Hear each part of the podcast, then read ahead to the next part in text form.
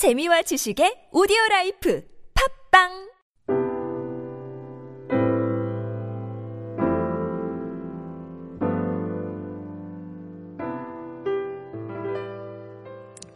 오늘 말씀에 보면은 이스라엘의 이제 이 남유다가 멸망하는 그 모습들을 보고 있습니다. 어, 계속해서 1년 6개월간 어, 시드기야 왕은 항쟁을 하고 있었는데 결국은 이 모든 것들이 포위 성이 포위가 되면서 고사 작전을 쓰게 되었습니다. 그리고 바벨론의 어, 군대가 이제는 성물 무너뜨리며 이 모든 어, 성전에 있는 모든 기물들과 사람들을 다 죽게 되고 이 시디기야 또한 어, 비참한 세월을 이때 맞이하는 그 모습들을 이렇게 보게 됩니다.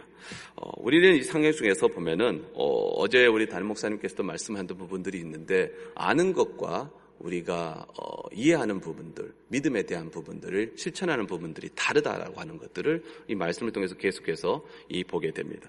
어, 우리 뇌 중에서는요 보면은 뇌의 착각이라고 하는 부분들이 있습니다. 사실은 우리의 뇌는 굉장히 합리적인 것 같이 보여지지만은 많은 부분들이 착각하는 부분들이 있다라고 하는 것이죠.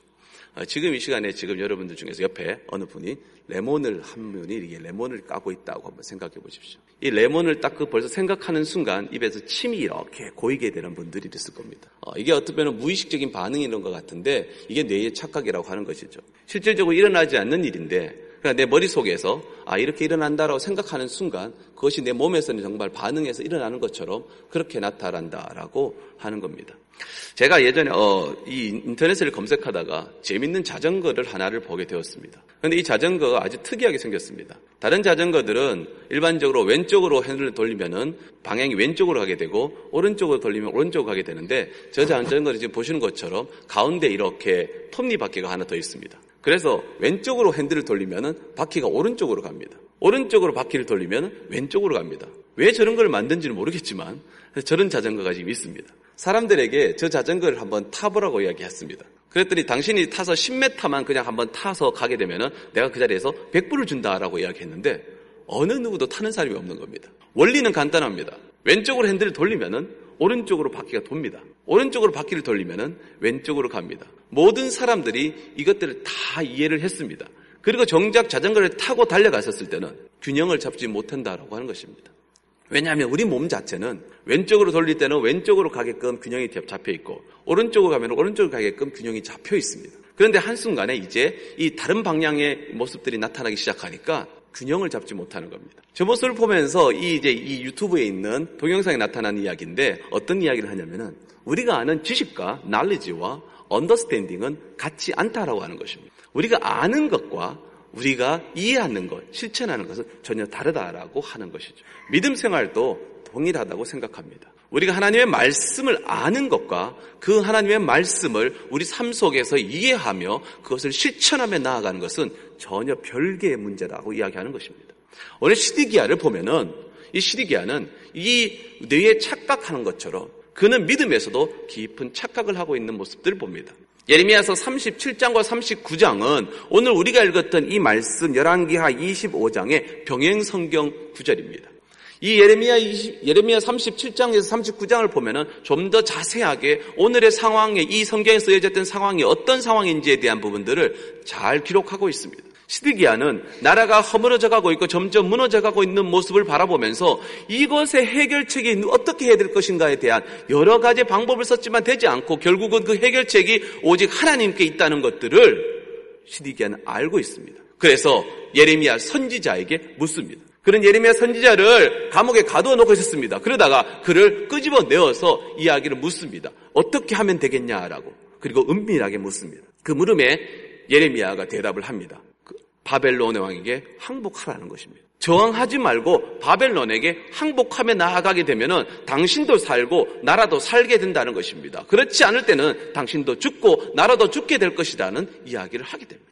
민족주의적 견지에서 보게 됐을 때 예레미야의 이야기는 매국노와 같은 이야기입니다. 힘 있는 자에게 갖다 붙어서 거기에서 어, 목숨만을 구제하라고 어떻게 보면은 구구절절한 삶의 모습의 이야기일 수도 있습니다. 항쟁에서 끝까지 싸워야 되는 것이 올바른 그 당시의 상황으로 봤었을 때는 맞는 모습일 수도 있습니다. 그런데 포기하라는 것입니다. 항복하라고 권고하고 있는 겁니다. 어떻게 보면 예레미야는 바벨론의 어떤 하나의 대변인처럼 그렇게 보여줄 수도 있습니다. 그런데 우리가 잘 아는 것처럼 예레미야는 바벨론의 대변인도 아닙니다. 그는 어떤 정치가도 아닙니다. 그는 선지자입니다. 하나님께서 그에게 말씀을 주셨고 하나님께서 그에게 바르게 전하를 하셨던 그 말씀을 시드기야가 물으러 왔었을 때에 그 말씀을 그대로 전하는 모습들을 보게 됩니다. 사실 그 말씀을 보면서 이 시대에 저는 살아가는 기독교인들의 고민들을 바라보게 됩니다. 이 시대를 살아가기는 목회자로서의 저의 고민 또한 거기에 있기도 합니다. 분명하게 말했을 때 이 현실하고는 전혀 맞지 않는 부분에 말씀을 주어야 될 부분들이 있는데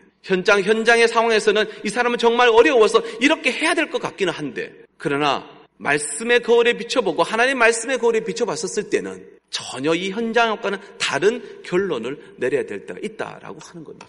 몇 년 전에 한 청년이 저에게 찾아왔습니다. 주일날 꼭 성수를 해야 되냐라고 묻습니다.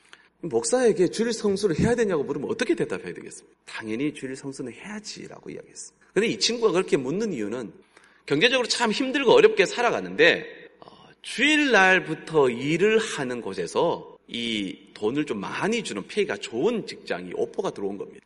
이 친구의 상황을 봤었을 때는 당연히 거기에서 일을 해야 된다라고 그렇게 이야기하고 싶습니다. 경제적으로 힘들고 어렵기 때문에. 그러나 그 직장에 가게 되면은 한 번에 그 모든 것들이 이렇게 해결될 수 있기 때문에 거기에 가야 된다라고 생각이 듭니다. 그런데 목사된 양심의 입장에서 올바르게 아이들에게 신앙교육을 시켜야 되는 그런 상황에서 거기에 가라고는 제 신앙 양심 이야기할 수가 없었습니다. 그래서 참 가슴이 아프지만은 그렇게 하면 안 된다고 꾸지람을 했었어요. 그리고 하나님께 우리가 더 매달리고 기도해보자라고 이야기했습니다. 그 친구가 참 마음이 아팠다고 합니다. 금요일 날 만나서 이야기했는데 토요일과 주일을 눈물로 그렇게 지냈다는 겁니다. 왜냐하면 그것이 자기도 잘못된 것을 알았기 때문에. 그래서 마음이 흔들릴까봐 당장 그 회사에 가지 않는다라고 이야기했습니다. 그런데 놀라운 것은 월요일 날 이 친구가 이야기 전화를 주었습니다. 목사님 하나님 정말 놀랍고 신비합니다. 정말 정말 소름 소름 끼칩니다. 라고 이야기합니다. 월요일 날 똑같은 조건에 그보다 오히려 더 좋은 환경 속에서 월요일부터 금요일까지 일하는 회사에서 또 다시 오퍼가 들어왔다는 겁니다. 만약에 이 친구가 묻지 않았다라면 그리고 묻고 그것을 실천하지 않았다라고 하면은 그냥 자신이 뜻대로 그렇게 주일부터 일을 했다라고 하면 오히려 믿음의 길에서 더 멀어질 수 있었던 길이었습니다. 그런데 목사에게 그래도 물어보고 또 그 물었던 것에 대답을 하면서 그것을 따라서 실천을 하고 자기의 마음속에는 정말 쓰라리고 아팠지만은 그것을 버린다는 것 자체가 너무나 달콤한 유혹이었지만은 그것을 버리고 그렇게 믿음으로 이게 나아갔었을 때에 하나님께서는 오히려 더 좋은 것들을 미리 이렇게 준비하고 계셨던 것들 보게 됩니다. 우리가 살아가다 보면 세상 속에 살아가다 보면은 이런 예레미야와 같은 고민을 할 때가 많이 있어요. 분명하게 하나님의 말씀과 내 삶의 부분들이 배치되는 부분들입니다. 그때 우리가 무엇을 선택하며 나아가야 되냐라고 하는 겁니다. 우리의 지식은 우리의 지식은 분명하게 이것을 하나님의 말씀대로 살아가야 된다라는 것을 알고 있는데 그러나 내 삶에 대한 언더스탠딩 되는 부분들은 그것이 아니라 오히려 반대로 나아가는 부분들이 많이 있다라고 하는 것입니다. 그래서 우리는 하나님께 기도해야 되는 것입니다. 하나님 내게 이 밝은 영안을 허락해 달라고 기도하는 겁니다. 어두운 세상 속에 있었을 때 예레미야처럼 그것을 바라볼 수 있는 눈을 달라라고 그렇게 기도해야 되는 것입니다. 그런데 대부분의 사람들은 시드기야의 모습을 바라 나타나게 됩니다. 현장의 모습들이 바라보게 됩니다. 시드기야가 이렇게 예레미야서 37장에 이렇게 이야기합니다. 사람들이 두렵습니다. 바벨론으로 잡혀갔던 그 갈대아 사람들이 두렵습니다. 그들이 나를 해칠 수 있지 않겠습니까? 그래서 내가 두려운데 어떡합니까? 라고 이야기. 예레미야 이야기합니다. 걱정하지 말라고 합니다. 하나님이 너를 지켜주실 것이며 내 목숨을 지켜주실 것이니 걱정하지 말라고 나아간다 가라고 이야기합니다. 그런데 어떻게 했습니까? 오늘 본문의 말씀 보면 그는 자신의 뜻대로 하나님의 말씀은 하나님의 말씀대로 둬버리고 자신의 뜻대로 밀고 나가는 모습들을 봅니다. 그리고 자신의 인생도 비참하게 마감하게 되고 또한 이스라엘의 모든 역사 또한 마감하게 되는 마지막 왕이 되어버리는 모습들을 보게 됩니다. 25장 8절 오늘 이하의 말씀을 보면은 더욱더 소름 끼치는 모습들이 나타납니다. 유대인들 사이에서는 이런 믿음의 확신이 있습니다. 예루살렘 성은 절대 함락되지 않는다라고 하는 그런 믿음의 확신이 있었습니다. 그 이유는 그곳에 하나님의 성전이 있기 때문에 그러합니다. 여기에 하나님의 집에 있기 때문에 하나님께서 이 집을 지키시기 때문에 결코 이 성은 무너지지 않는다. 이 성전은 무너지지 않는다라는 믿음의 확신이 있었습니다. 그런데 오늘 본문 말씀은 어떻습니까? 성전이 산산조각이 되고 부서지는 모습이 되고 그 속에 있었던 모든 성물들이 다 부서져서 나가게 되고 반출되는 모습들을 보게 됩니다. 저는 이것을 보면서 소름이 끼치고 어, 전율이 흐르기도 합니다. 하나님께서는 하나님께서는 정말 이 땅에 있어서 더 이상 두지 않아야 될 것들이라면 하나님의 성전조차라도 그것을 무너뜨린다는 모습들을 보면서 우리가 정말 정신 차려야 되는 모습이 아닐까 생각됩니다. 성전조차도 하나님은 헐어버리신다는 것입니다. 하나님의 그 선택하셨던 유대인들조차도 이스라엘 백성들조차도 하나님은 그들을 없이 해버릴 수 있으신 분이십니다. 하나님 말씀에 온전하게 순종하지 않았다면 그렇게 된다는 것입니다. 그러면서 한편으로 생각했을 때 있는 우리들이 주의 은혜로 하나님의 은혜로 하나님의 백성이 된 우리들에게도 동일하게 이런 말씀이 적용되지 않을까 생각해 보게 됩니다. 그들의 죄가 계속해서 차오르고 있었을 때 성경은 계속해서 이야기합니다. 어, 문하세의 죄 때문에 그 문하세의 죄악 때문에 결국은 이 나라가 망하게 되었다라고 이야기를 하는데 이스라엘 백성들 계속해서 끊임없이 나라가 시작되면서부터 계속해서 그들의 죄악은 하나하나 쌓여져 오는 것들을 보게 됩니다. 그리고 더 이상 참을 수 없는 상황까지 지경에 이르렀을 때 하나님께서는 그들을 그대로 두는 것이 아니라 오히려 아픔과 채찍을 춤으로 나라의 멸망이라는 그 아픔을 춤으로 통해서 우리 다시 한번 새롭게 할 수 있는 기회를 주시는 모습 또한 바라보기도 합니다. 그렇기 때문에 더욱 이 말씀을 읽으면서 두렵고 떨리는 마음들이 더 생기기도 합니다. 그러면서 남아있는 자들에게는 또한 은혜를 주시는 그 모습들을 이렇게 보고 희망을 주는 모습들을 보면서 그 씨앗들은 계속해서 남겨주시는 모습들을 보면서 또한 극률하신 그 하나님의 은혜 또한 삶 속에서 이렇게 바라보기도 합니다. 말씀을 정리해보면 우리의 생각과 하나님의 생각은 다르게 갈 수 있습니다. 그때 어디에 초점을 맞추며 살아야 하는지가 바로 오늘 본문에 주시는 말씀이고 교훈이기도 합니다.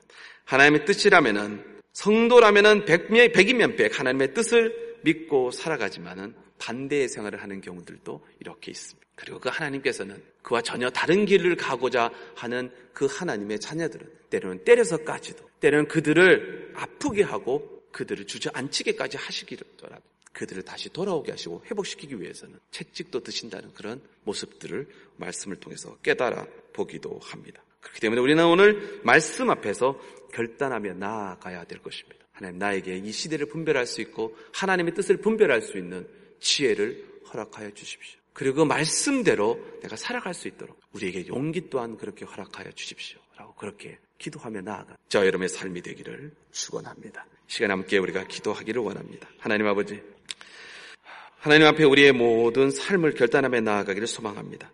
말씀을 지식으로만 아는 것이 아니라 그 말씀을 하나님께서 나에게 주셨던 삶의 방향으로 삶의 등불로 믿으며 나아갈 수 있게 인도하여 주시옵시며 그 뜻대로 살아갈 수 있도록 결정할 수 있는 힘을 더하여 주시옵시고 우리의 그 지혜를 허락하여 주셔서 오늘 삶을 살아갈 때에 나의 판단과 나의 기준으로 살아가기보다는 하나님께서 주셨던 그 지혜로 살아갈 수 있는 우리의 그 지혜를 허락하여 주시옵소서. 시드기야의 모습처럼 내 뜻대로 나아가는 것이 아니라 하나님 말씀대로 나아갈 수 있는 지혜가 필요합니다. 우리에게 그 지혜를 이 시간에 허락하여 주시옵소서. 이 시간 우리 주님의 이름을 한번 우리가 간절히 부르짖으며 우리 기도로 나아가도록 하겠습니다. 주여! 주여 은혜를 주옵소서.